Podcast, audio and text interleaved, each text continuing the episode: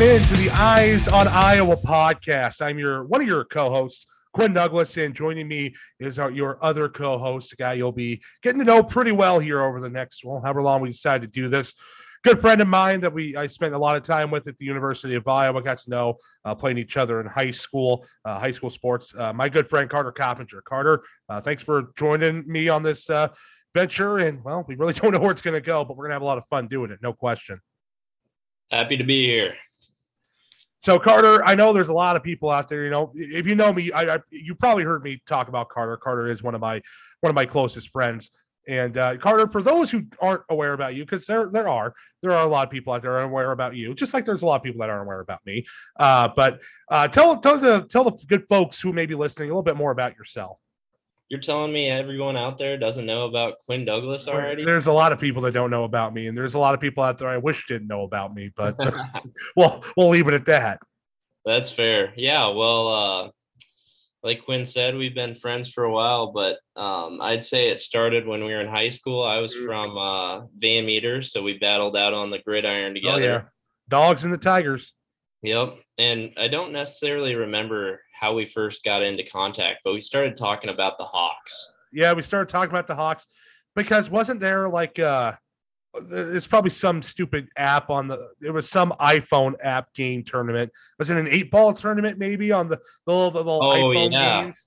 I think that's The- maybe how we first got in contact. We had had contact before because I think we had crossed paths. We were both in choir in high school. I think we crossed paths a couple times at all conference choir. Uh, I believe Yeah. junior Yeah. year was at uh oh where was junior year at? Was that Panorama? Panorama. Panorama, and then you couldn't make it senior year, which was at Madrid because you guys were playing in the dome, you gravy eaters. Uh, so I I got stuck with your brother the for the whole day. yeah. You know, for some reason, I, uh, I'd rather play in the dome than. uh, yeah, yeah, yeah. I knew you were gonna slip one of those there on me. Beat us twice to get to Unidome. Oh well, well that, that's a conver- that's a conversation we'll save for a different day. to Uh, all the listeners, we both have voices of angels. Um, yeah, that we do. That we do. Well, we would have all we would have both been four time all conference if Ogden would have remembered they were hosting our sophomore year, but that, that's besides the point. But anyways, uh, yeah, I went to Van Meter and then I um, attended undergrad at the University of Iowa.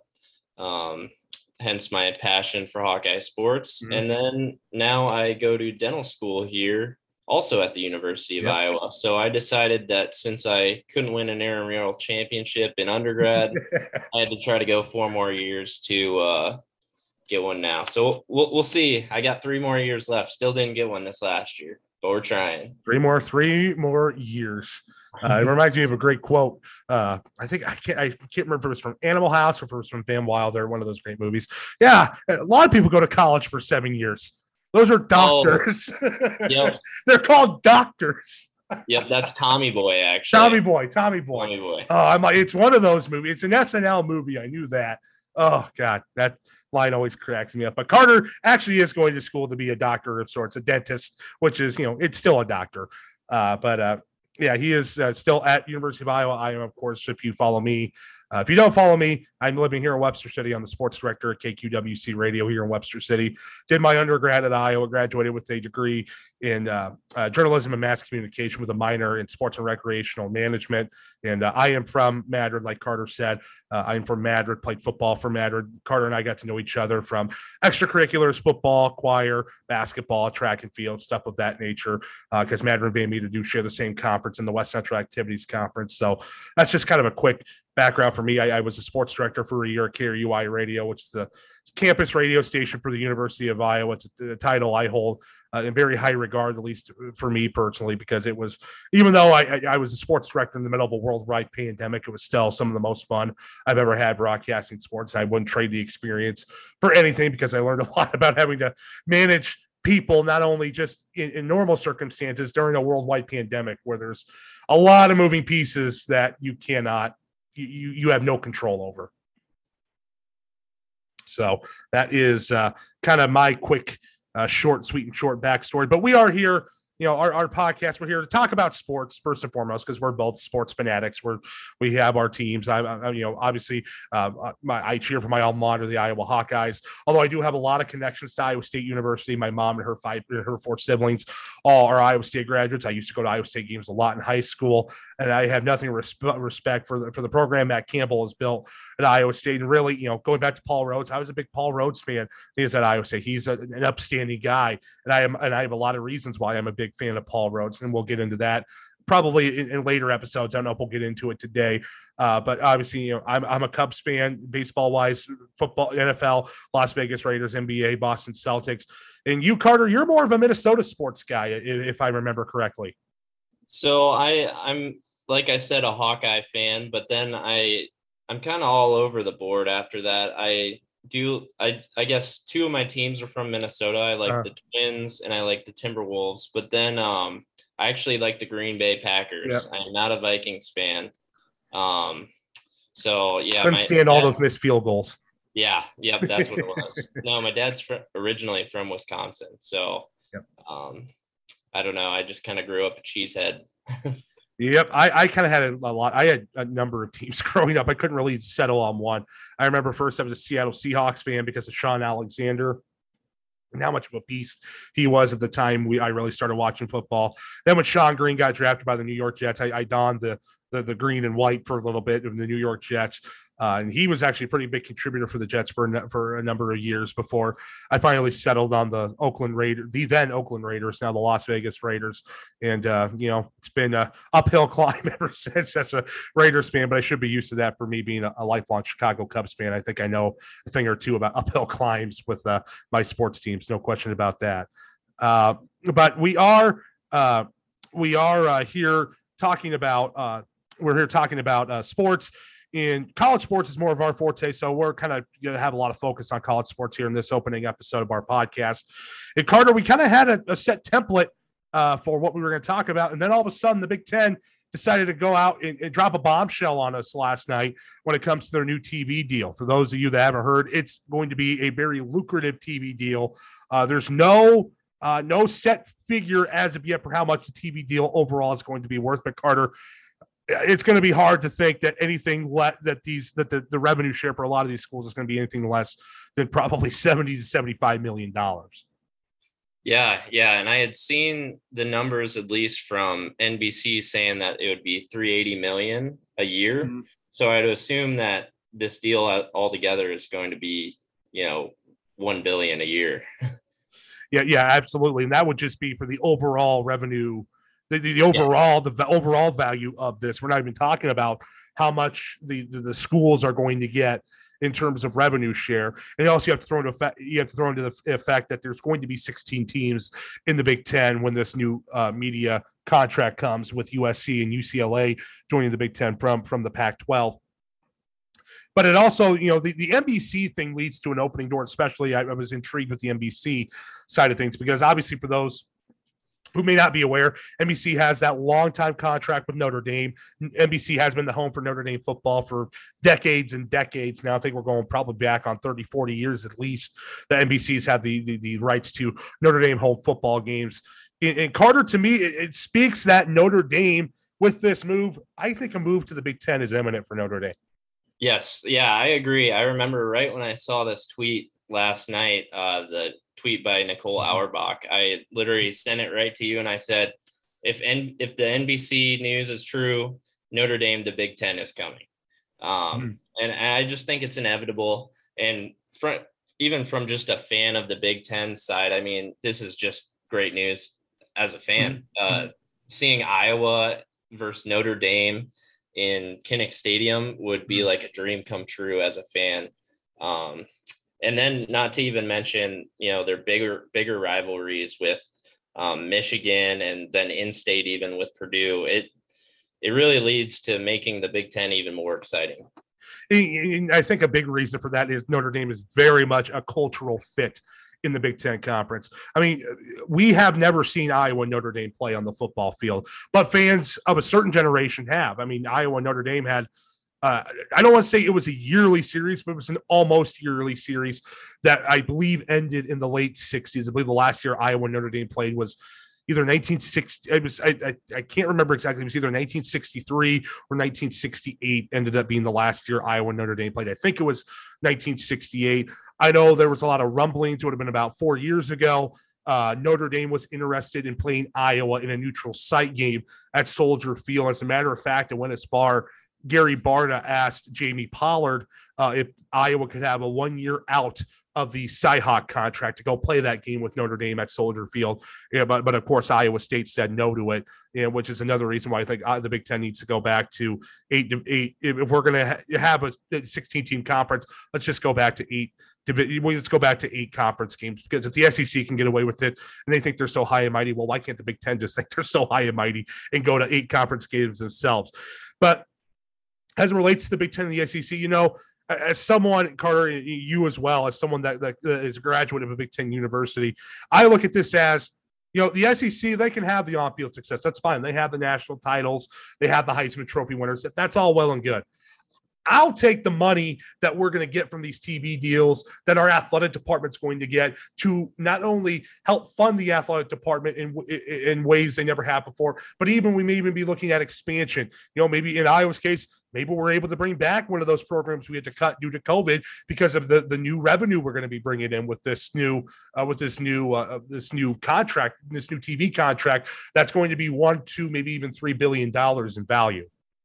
Oh yeah, I mean I agree 100%. I've always hoped that um, that Duane Banks Field, the baseball field at mm-hmm. Iowa, could be renovated. I know that that project just keeps getting pushed back mm-hmm. because of funding. Um, and I this definitely is going to be an avenue to push projects like that forward. And then you're right, even bring back other sports, like for example, men's swimming, which was cut. Um, as Iowa is you know the birthplace of the breaststroke mm-hmm. or excuse me the butterfly stroke butterfly stroke yeah, uh, yeah. so I, I i think it's just a great deal for not only the university but all the teams in the big 10 especially those that might not get as much revenue from mm-hmm. their sports programs yeah um just by you know ticket sales yeah because i mean there's really only th- two sports in, in all reality that do generate money it's football which is the main i mean football covers the expenses for most of what the athletic for most of the other athletic teams in, the department. In men's basketball, most men's basketball programs do generate revenue. It's not a ton of revenue. It's probably if it, if it's more than ten million dollars, that would be shocking. Uh, but it, it, it's it's there. There there is revenue that comes in, but then you have to look into a fact as well. There's a lot of sports that that take up a lot of revenue that don't make revenue, that actually lose revenue. I believe if you, the, the the number one sport, if you were to combine the two sports together, between track and field and cross country, they lose the most rev- money re- uh, revenue wise. Women's basketball, I know revenue wise, does not make any money. Uh, I, I, know that's shocking with how much Iowa fills the stands at, at Carver Hawkeye Arena with this women's basketball team they have. They still don't make enough money to to even break even. And even Iowa wrestling, with how legendary Iowa wrestling is and how, how great the turnouts are, the overhang costs and, and, and that stuff of that nature. Iowa Rev, Iowa wrestling is not generate revenue. It does not break even at the bank. So football, men's basketball is what you got, but adding in this TV deal, that's going to be, you know, 75, 80 million for schools just on the TV deal alone. And we start throwing in stuff like March Madness and some of the some of the revenue you get from March Madness and it's NCAA sponsored tournament events. I mean, that's I mean, some schools are going to be pushing, maybe all the schools are going to be pushing 100 million in, in TV revenue. Yeah. Well, and then just even switching gears on this um, media rights deal to just the time slots that they mm-hmm. kind of have pro- proposed. I mean, it's honestly pretty sweet that we could see Fox at noon, CBS at mm-hmm. 3:30, and then NBC at night. I mean, I've always hoped that Big Ten games could be on CBS. You know, mm-hmm. yeah. I, I, was always jealous of those. The production of CBS games are impeccable. Yes, yeah. I mean, those SEC 230 games that are sometimes on or oftentimes some of the best ones, mm. you know, in the college football season. And now seeing that the Big Ten could fit into that slot is really exciting as a fan.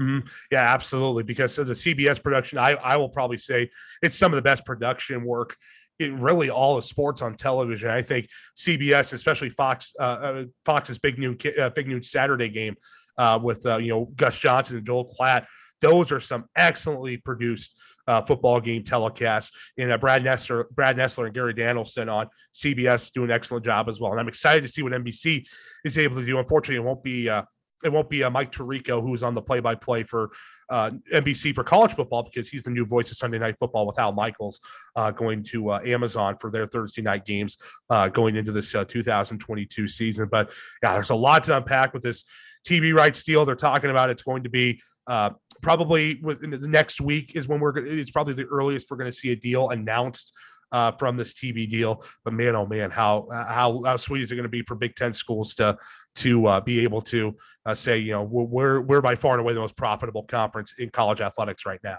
Yeah, it's a good time to to be a team in the Big Ten. yeah, that to, to, to put it vaguely, no question uh, about that. But that that does lead into our next conversation we wanted to have. Uh, the Iowa Hawkeye football team. I know you and I were really keen to get talking about this team this year. Iowa coming off that 10 and 4 season last year, uh, an appearance in the Big Ten championship game, although probably for most it's a forget, for, forgettable appearance, excuse me. Uh, but it's still one that uh, it's still an, it's still a Big Ten championship game appearance.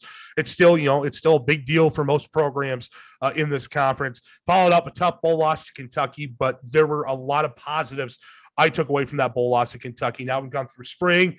We're going to start a, a fall ball in Carter.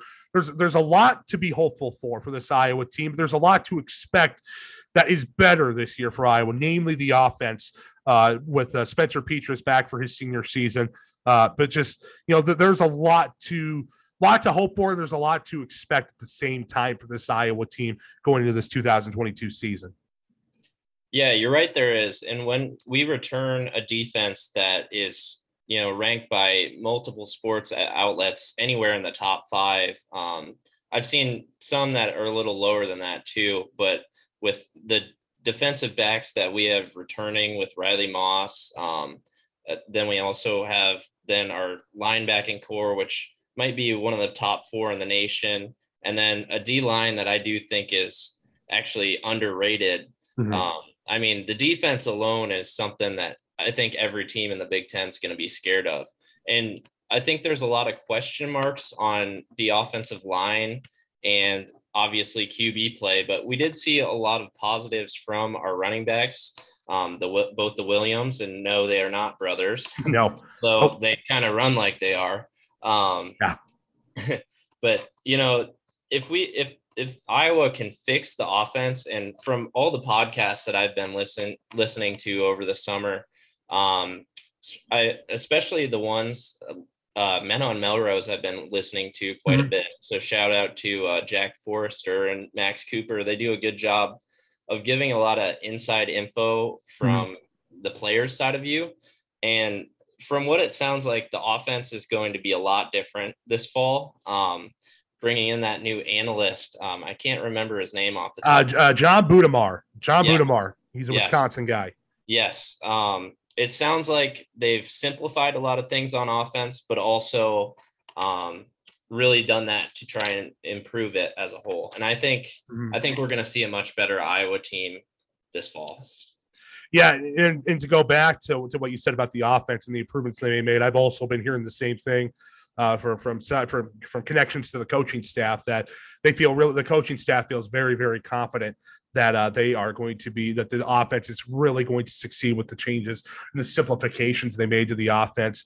And, and Iowa's offense, make no question about it, it, it's tougher on a lot of players because it's not the spread offenses you see everywhere where every play has a first check, a second check, a third check, a fourth check.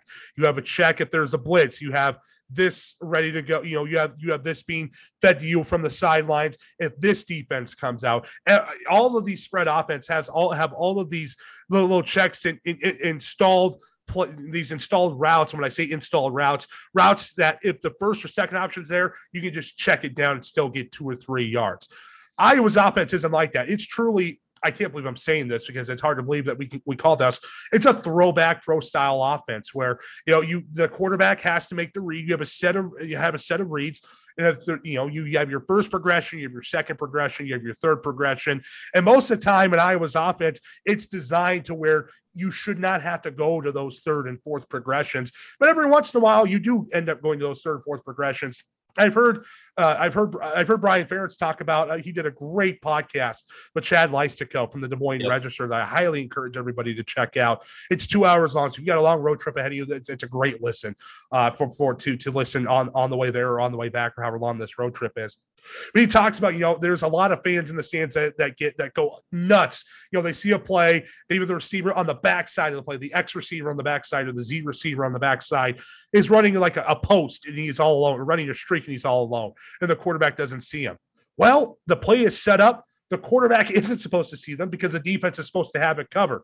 and that's because the defense screwed up in their coverage. But the defense is just fortunate that that play is not angled to go to the guy that, you know, that's running all alone. The quarterback isn't even looking over there because that's not what the play is designed to do. It's really just the receiver clearing out of there. If the quarterback does see it, you know, if the play breaks down, great. But most of the time, you're not, you're, you shouldn't be banking on the defense making mistakes in, in that regard.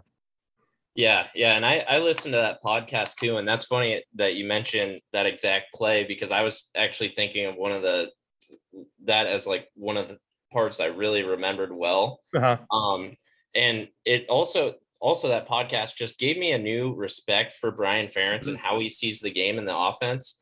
And I think that you know it can get easy, especially as a fan, to be frustrated with um, the performance of the offense over the last few years. And right, right, rightly so. Um, but it also, in my mind, gives me hope that he can, you know, turn this ship around because he does. I mean, Brian Ferentz knows football. You can tell by. He, I mean, he's been around some of the brightest football minds. Yeah. I mean, Bill and, Belichick, Josh McDaniels. I mean, oh my gosh, the guys he's been around, especially from his time in New England, and how much he's picked up since he started working here at Iowa too.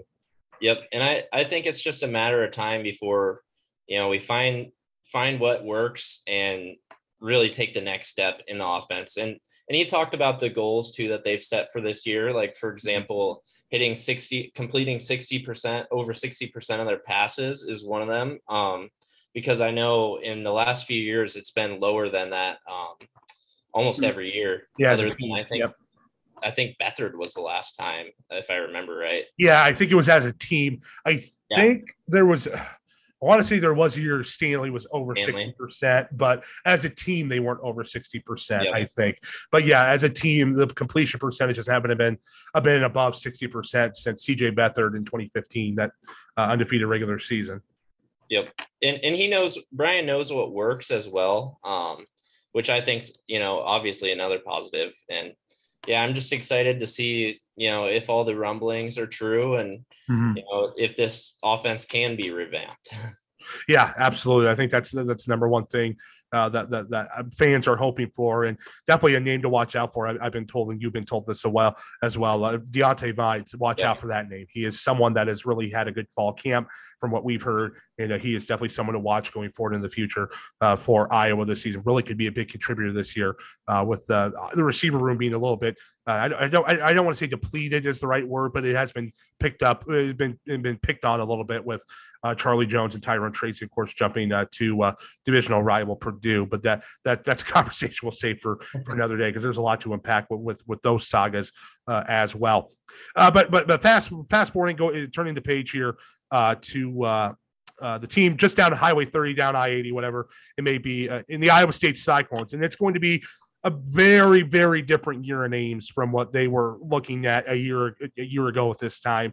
Uh, pretty much a, a, brand spanking new team is going to be out on the field for Iowa State this year. A lot of graduation, a lot of turnover from last year's team that that, that really fell under expectations. A team that started in the top ten in, in, in both the coaches poll and the AP poll. Uh, Iowa State finishes seven and six, loses to Clemson in the Cheez It Bowl. Just really not the season a lot of Cyclone fans were hoping for, but it's it's weird in a way, Carter, as us, us two growing up as, as, Iowa fans and alums of Iowa, we can kind of relate to Iowa State in the sense that we've been in a position like that before. Uh, and my mind automatically goes back to 2010, how that team, you know, there were talk of there was talk of national championship with that 2010 team, but Iowa just ultimately fell short of expectations, and a lot of it had to do with the lack of depth. Uh, with the, with that Iowa team, they were really thin at some key spots. But for Iowa State, just felt like it just never felt like things gelled together in, in the right sense to, to find that magic they had in 2020.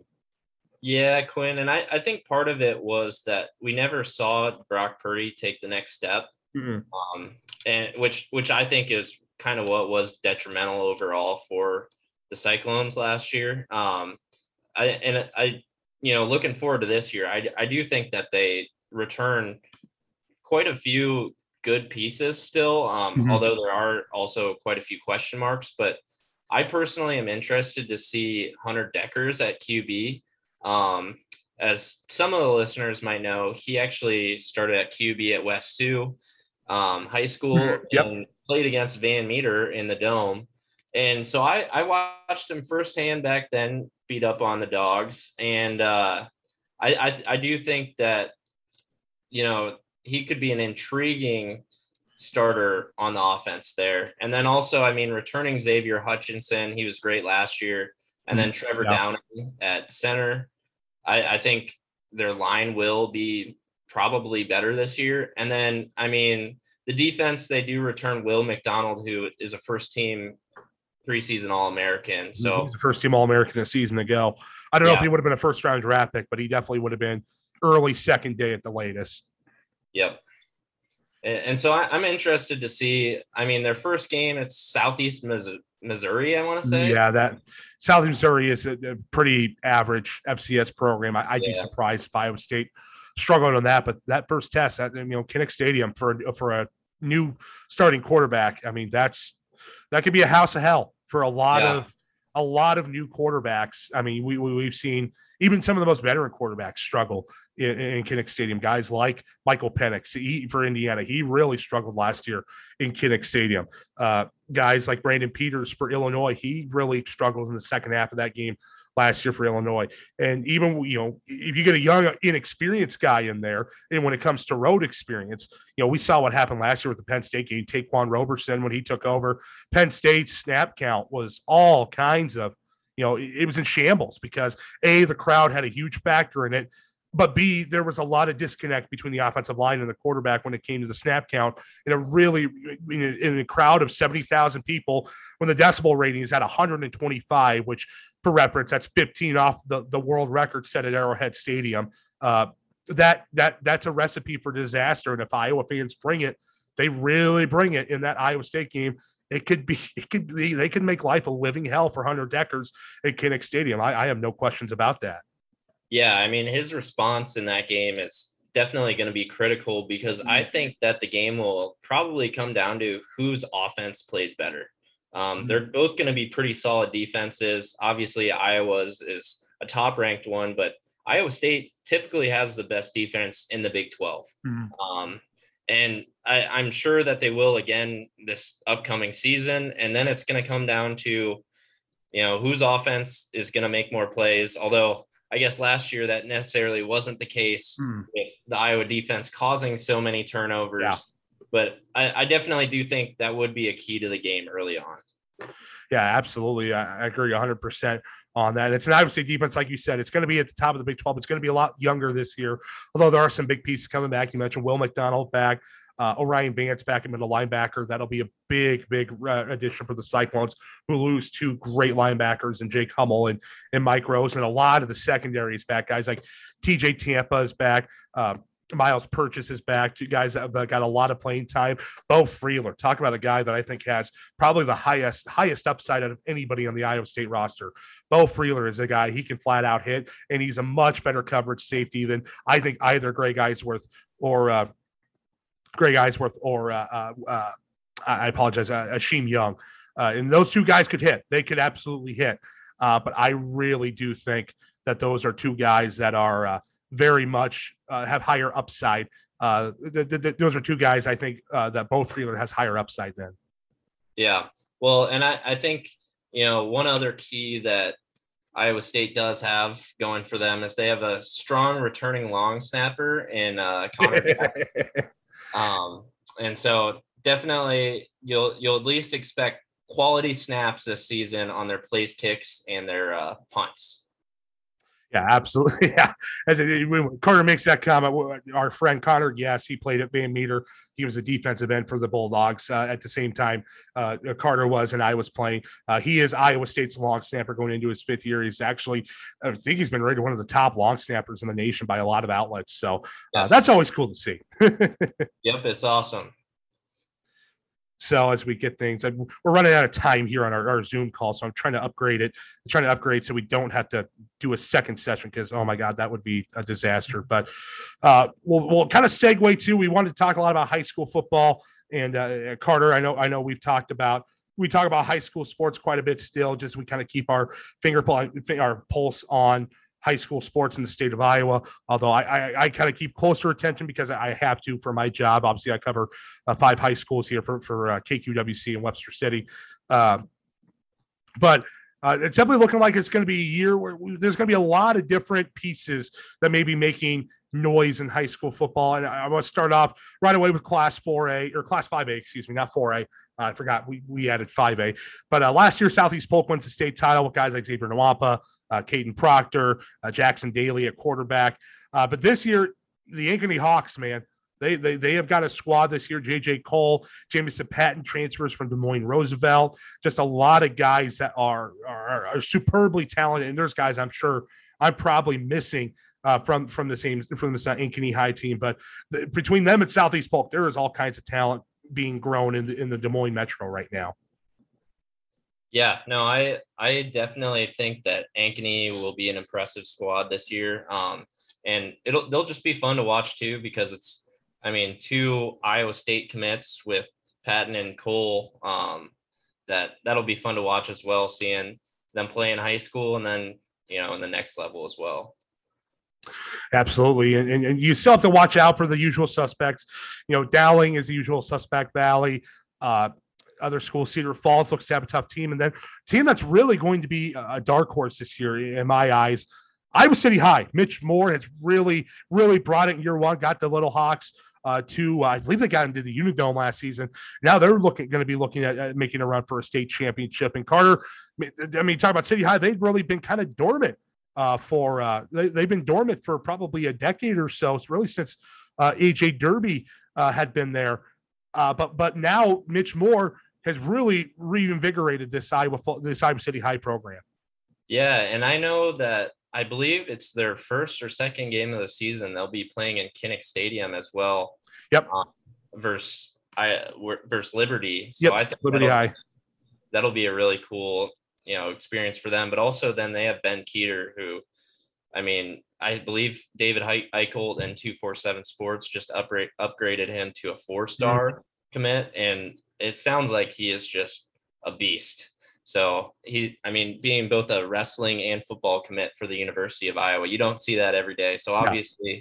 he has got quite some talent, and I I know he plays both ways on a four on a five A football squad, which is also pretty. Impressive. Yeah, that, which is absolutely unheard of. Uh, you just don't see that with no. you. You do not see that in, in the five at the five A level. A guy play both ways, and he might, you know, he might be a better wrestler than he is a football player. Which is just insane. yeah, he's going to come to Iowa. He's played on wrestling and playing football at the University of Iowa, which is just nuts to think about where you're playing at, you know, a top 25 perennial top 25 program at Iowa. You're, you're a football player there and you're wrestling for probably the most legendary wrestling program in this country in the Iowa Hawkeyes. That's absolutely, I mean, you have to be an absolute freak to be able to pull that off. Yeah. Yep. I also but, think that uh, Jaxon Smolik at Dowling Catholic will be hmm. an interesting prospect to watch this year just because he made it into the Elite 11 and seemed to really turn some heads there. Now he has offers from Virginia Tech and LSU. I saw has also been kind of talking to him. So I, would mm-hmm. say he's definitely someone to watch and just the Dowling team as a whole. I mean, you kind of have to think that it's Dowling's championship to lose unless otherwise, you know, stated. Yeah, I would absolutely agree on that. Uh, but uh, I definitely think you know Dowling they've got they've got the offense, which really Dowling their defense has really been what carries them, and they've really they really have uh, done it with a balanced offense. They might have a, a fantastic passing attack this year uh, in yeah. Class Five A. And now we'll, we'll get to we'll get to a class that means a little bit more to you, I suppose, Carter, this year. Uh, class One A, where your Van Meter Bulldogs have absolutely dominated the, the, the opposition the last number of years. If it weren't for you know Cooper DeJean at at OABCIG, Terry absolutely just setting the world on fire. Your Bulldogs might have three straight state titles, but man, oh man, uh, they, they have a lot to replace this year in Class 1A. And there's a couple teams in Class 1A that, especially in Eastern Iowa, that really that really stand out. Mediapolis is one I've heard a lot about this year. Mediapolis has really got a chance to do some damage this year. And of course, Iowa City, Regina. You always have to keep the Regals name uh, in, near near your mouth when you're talking about state championship, state semifinals, and stuff of that nature. Yeah, I mean, I I know Van Meter definitely loses a lot this year, but at this point, I like to use the use the saying that Van Meter we don't rebuild anymore, we just reload. Mm-hmm. Um, and, and I think that'll be the case this year. They'll have mostly a fresh new O line, so they'll have some work to do there. But um, skill position wise, I think they'll be just fine. And then, I mean, you're right. Iowa City, Regina, you always have to keep them in mind as well as West Branch, although I don't think they'll be as strong this year. Mm-hmm. Um, and then, yeah, I I do think that you know Van Meter could be looking at another another r- run to the dome. Yeah, I mean, you you take a look at, at Western Iowa and it's not it's not supposed to be i don't want this to be a knock on western iowa but just a lot of the 1a programs in western iowa just aren't as strong as some of the programs you see in eastern iowa. I think that simply boils down to to population base. You know you have some really good programs like underwood. Acgc has really done a good job of turning around the culture there. Cody mathewson's done an unbelievable job turning around the culture at acgc uh, you have teams out west, you know, I mentioned Underwood. Uh, that, that's really, you know, out in Western Iowa. You, you get up maybe a little bit further north. You look at you know the Lawton Bronsons, even though they're they're playing in Class A, they kind of go back and forth between one A and A. You look up in Northwest Iowa, West Sioux, and really once you get up to Northwest Iowa, a lot of those schools are on the near the the one A two A line with schools like West Lyon, who were one A at one point, are now playing a lot in two A. So Western Iowa is really kind of a, a, tough area when it comes to to Class one A football, and that, I, I think that's a big reason why Van Meter has really really been able to take advantage of, of the talent they've had over the past number of years. Yeah, yeah, I'd agree. And I also did want to mention ACGC. I mean, um, they've just made absolute leaps and bounds over the last few years, going from like, you know, a few years ago, kind of being the, I, I don't want to say, you know, like the team that everybody walked over, but I mean, they kind of were. And mm-hmm. now ACGC has a program, they have a new weight room, and they got a lot of good things going there. And I, I definitely think that, you know, that district Van Meter will it'll come down to Van Meter versus ACGC. Yeah, I, I think that's really what we're expecting. It's a district that at least two or three years ago that was a really tough district, and now it's really settled itself out where ACGC and Van Meter are in the top dogs in those districts, and even you know the district in my area, Class One A District Two, which includes South Hamilton and Eagle Grove. Uh, you know, you have Woodward Granger, and watch out. You know, as as a Maverick Tiger, it kills me to say this watch out for Woodward Granger, Corey Sirkovich in year two. He's got he's got talent to work with. He's really got some really really promising prospects in Class One A District Two, and you you can never count out South Central Calhoun with Brian Case at the helm. He has built that program into uh, one of the best consistent programs in small school football in the state of Iowa. Yep, I agree. So uh, Carter, I, we're, we're going to use this as a as a break. So hopefully, uh, I'm, I'm going to go run and, and, get my credit card so we can uh, make sure we can keep this going. And when we when we return, we will have a we will uh, try to get back on top because I want to make sure the Zoom call doesn't end. So we'll be right back here in just a second. You want if you want to just blabber on, Carter, be my guest. Sounds good. Okay, we are back. We had to create a new Zoom session because I didn't get my credit card out in time and pay for the pay for the uh, the subscription that we need for Zoom Pro. I think it's stupid that you have a 40 minute cutoff, but we were not gonna not gonna uh, go further than that. But uh, Quinn Douglas back here, Carter Coppinger. Talk, we were talking about high school football. We left off talking about Class 1A, uh, Class 1A football, about uh, some of our thoughts on 1A this year because Carter, I, I, definitely think, at least when we were in high school, I think it's really stayed true. I, outside of Class 5A, I don't know if there's been a tougher class in the last 10 years in this state than Class 1A because Class 1A, I mean, think of some of the talent that played when just when we were in high school, uh, you know, let alone since we have graduated. Yeah, no, I mean, Class 1A is always a battle, and there's always some really good teams in it. But I, I think the difference is that there's like more I, I want to say like a few more stronger teams compared to the other classes where, Mm-hmm. for example, class 3A and 4A, we see are almost more top heavy with, uh, you know, the Pellas and, and Cedar Rapids Xaviers Mhm. kind of running the show a lot of the time. Yeah, yeah, yeah, those the, the top of those classes are, are can be pretty top heavy, but yeah, you look at you know you look at teams like West Sioux, yeah, West Sioux, which might be the odds-on favorite to win Class One this year. They've got a really good squad loaded up again over in Hawarden, and uh, you know Van Meter. I forgot to mention Dike New Hartford and how good they have been as of recent. Dike New Hartford's been outstanding. Iowa City, Regina, South Central Calhoun, West Branch. From what I've been told, Pella Christian should have a solid team. Denver is a good program. Obviously, we mentioned Underwood and uh, the kind of that 10 spot, you know, ACGC, Woodward Granger. Uh, you could argue either of those deserve that number 10 spot. Waterloo Columbus has had a really good run as of late, and that's a program that was really down for a number of years before they really made a return. And, and don't ever count out Sigourney Keota. Sigourney Keota's got a very, very good program. I thought last year they were going to take a big step back. Uh, the Savage Cobras were, but they stepped up. They went undefeated in the regular season again. I don't know if they're going to recreate that this year, but uh, Sigourney Keota's got a very, very good program that is tough. And I mentioned Mediapolis. Mediapolis got a couple guys that have a D1, have had D1 FCS talk uh, in their recruitment. Uh, so the, the the the Meepo Dogs could be really, really a, a team to look out for down in Southeast Iowa this year. Yeah, and I mean, well, going back to Sigourney Kyoto, I mean, they just got a cool name too. That I mean, you, Savage you Cobras. Savage Cobras. I mean, that's just that's just scary. Yeah, that dates all the way back to uh, they can they can kind of segue into our conversation here about Class Four A, right under five A, of course. Uh, my, my town, Webster City, uh, the Webster City Lynx, they're coached by Bob Howard, who really is the reason Sigourney Keota was built into the power that they are today. He won three state titles as the head coach of the Savage Cobras uh, over in Eastern Iowa. Now he is going on season hard to believe season number 16 at the helm here at Webster City, and uh, you know and Carter, we've been around some some legendary head coaches in our time. Obviously, you played you played against uh, Randy Hinkle, my coach, who was at uh, who was at Madrid for, for for a long time. We both played against Dick Tighe at, at Fort Dodge St. Edmunds and how long he coached. Uh, and Bob Howard's one of those guys that belongs to that conversation. He's going into his 45th year of coaching, and uh, look at the team he has this year, Carter. And, and this is a pretty big statement coming from a coach that has uh, that that has been around a long time. He believes this backfield he's got is the best backfield he's ever had in 45 wow. years of coaching.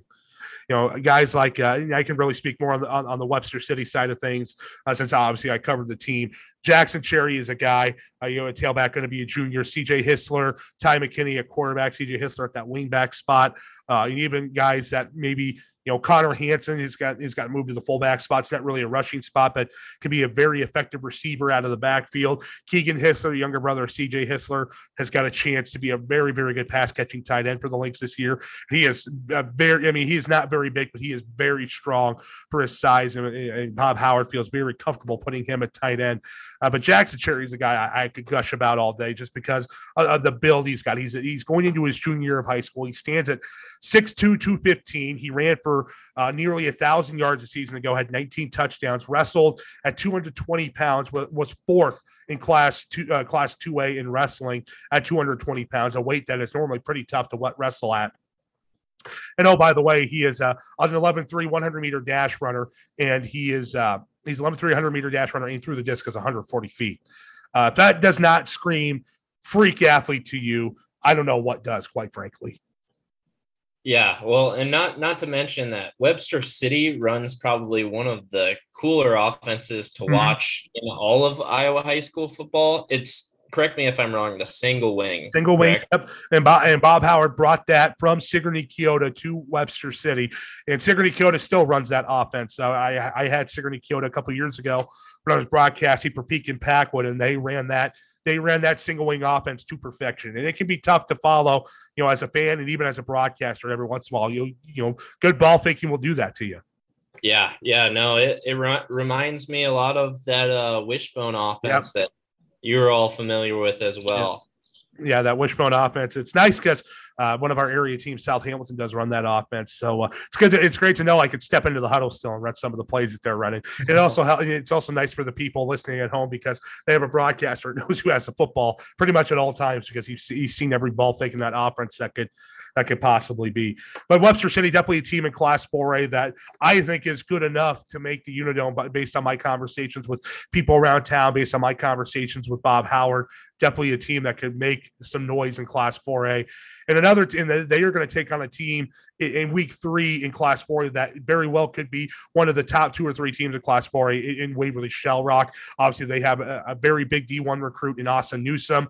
Right now, he is uh, deciding between Minnesota, Iowa, and Stanford, and they have become a very good, consistent program, especially over the last number of years. And they are definitely a team in Class 4A that could really do some damage this year. And Council Bluffs Lewis Central is another team to watch in, in Class 4A. They were uh, the state champions a season ago in Class 4A, knocking off Cedar Rapids Xavier. And uh, definitely Class 4A is going to be an interesting battle at the top. Uh, no doubt about that. And another team to watch for this year. I don't know how far they'll make it in, in the playoffs or how they'll do in the district.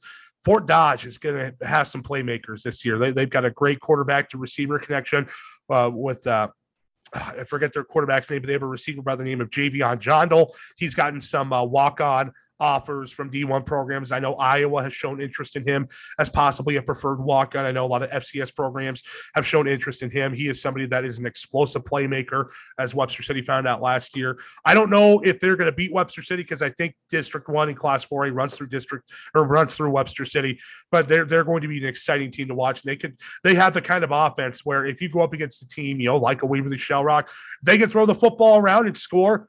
They can make life real interesting for a lot of teams. So that is what I, I got on in class 4A. Um, I'd love to get into class A with, with, you know talk about my my hometown Madrid Tigers, but uh, I, there's just class 4A is such a crapshoot, or class A this year, such a crapshoot. I, I, there's really not much I know about class A this year, outside of the fact you know I know Madrid's district Lynnville Sully is expected to be the top dog this year in, in class A. You know Grundy Center has a good program. West Hancock uh, they're another program that's really reloaded year after year. I know we've had, I've had, at least in my youth, I had some experiences with West Hancock and Madrid going back and forth. But uh, there's really, really, it's kind of a crapshoot with Class A and Class 2A. You know, as of right now, I really like OABCIG in Class 2A. I don't know if you've had a chance to watch Carter or Cooper, Cooper DeJean's brother Beckett. He's not, I don't think he's quite the runner Cooper is, but he might be a better passer. I mean, Beckett can sling it around the football field. That, you know, Cooper DeJean, he uh, still is in Van Meter residence nightmares. so I if if there's another DeJean, it means he's probably pretty pretty dang good. But fortunately for Van Meter, OABCIG's in two A now. They're no longer in a class one A terrorizing uh, terrorizing your beloved Van Meter Bulldogs. I'll never forget that state championship game that Van Meter lost to OEBCIG, which Van Meter played darn near flawlessly. It was almost a perfect execution of their game plan. It was a perfect game plan set up by Eric Trudeau and Rick Roberts, who are two of the best guys around, might, might I add as well. Uh, but uh, that that fumbled kickoff, you know, I, I saw, you know, the OABCIG scored and Van Meter fumbled that kickoff, and I sat there and I and I texted. I, texted you right after uh, DeJean scored that ridiculous touchdown. I mean, Seneca Wallace esque touchdown. And I go, now you know how it feels. Because Madrid has been on the losing end of so many of those games that I that I went to as a kid. It's just good to know someone else finally feels my pain after all these years. Oh man. Yeah, yeah, and well, I wasn't playing in that game, but it still definitely hurt to oh, watch. Oh, absolutely. I I just sure hope that Cooper DeJean can can really tear it up at the next level here for Iowa now, and maybe that'll make up for the pain that he caused. You know, a lot of Van Meter people now through two, two, three years ago. I think it was so, two years. I think it was the COVID year, 2020. Yeah. Yep. Yeah, and there's been a lot of good buzz about Cooper DeJean and Iowa's camp. No question about that. They really like what he he might be able to do uh, at that safety spot. Uh, but with that, my friend, I think we're going to wrap up episode one of the podcast. I, have had a lot of fun, and hopefully, you know, here in the near future, probably soon, maybe the next episode, we're going to try to get some guests on and uh, just kind of have some fun. We got a lot of people that want to talk to us, and a lot of people we want to talk to that we feel like we can get a hold of. So uh, we're definitely excited about that aspect. But uh, my friend, great first episode, and uh, yeah, we'll do this again. We'll probably I think we're going to look at a release date for Thursdays from now on. Want to do a little something special for our first episode, and since you were available quicker than I thought you were, since you were up in northern Minnesota, and I got to ask, how was that? Oh, it was incredible. Fishing was good. Weather was perfect. They don't have the humidity up there that you Yeah. know, here. So, I mean, it was you know 70s, 80s Mhm. all week. A little bit, little bit of rain, which honestly we could use here in Iowa. But Yeah. you know, it it it was a good time, and I'm excited to be back now and really get going on this this this year. So. Yep. What was the bet? How much? What was the most fish you caught? What what kind of fish was the most you caught? Oh, we caught we caught some walleye, and Oh, yeah, uh, that that's the majority Classic. of what we go for. And uh, I think one day we caught our limit. We got 16, so there was four of us, and we got Wow, each. Um, good day. yeah, Good day on the boat. Yeah, yeah. It's it's always a good day if you're on a boat. Oh yeah, absolutely, absolutely. You still get. We I still got to get on a boat sometime. Last time we did, we last time we did, we weren't able to because DNR showed up. Oh yeah, I, we were at Saylorville. Oh boy. yeah, and that- I didn't have the the license on the Oh yeah, yeah. DNR I showed up. I don't know. Maybe maybe we'll all go up to Clear Lake sometime, have some fun because you know, Lord knows we know enough people in Clear Lake. You, you went up there for the fourth. I'm like, I told you I wanted to go. one day we'll get Quinn to Clear Lake. I, I mean, I've been to Clear Lake a couple times for work. I, I I've stopped in. Uh, there was a restaurant I went to. It was really good. Uh, was it Rookies? I think it was. Really good chicken sandwich I had there. Uh, it was before. Uh, actually, it was before a basketball game I called up there between Clear Lake and Clarion Goldfield Dows, and definitely I'm like, yeah, I definitely want to come back here sometime, and, I'll, and I need to get back to the to the surf ballroom. I saw show there in high school. I need to see another one there because I mean, it's a surf ballroom. It's where Buddy Holly played his last show before he died in a plane crash. I mean, that's music history right there. Yeah, the surf the surf's great. Yep. So uh, we're going to sign it up here for this first episode of the podcast. We hope you all enjoy. We'll have this podcast on Spotify, on uh, at, or on Apple Podcasts, wherever you get your podcasts from. We'll have it up on uh, YouTube. We're going to create a YouTube page as well for that, and we'll have the the, the video version. Uh, for those of you that care to look at our ugly mugs for an hour, we'll have that. Uh, we'll have that version up on on, on uh, YouTube. And uh, yeah, we'll, we'll hope to have this uh, have another episode out ready for you guys next week. I know next week's going to be a little bit tough for me because I have to be the news guy. So that means me getting up at five in the morning all week next week. It is going to be, uh, you know, there might be a lot more naps being taken next week uh, while I fill in as the news guy. Good, good thing is I usually get off at about one o'clock on those days, so I can get home and get a good nap in before uh, I do anything else. But uh, that's going to do it for us for my friend Carter Carpenter, Quinn Douglas. Eyes on Iowa podcast. Keep your eyes open to the state of Iowa. That's what we do here. Uh, so have a great rest of your going to talk again next week.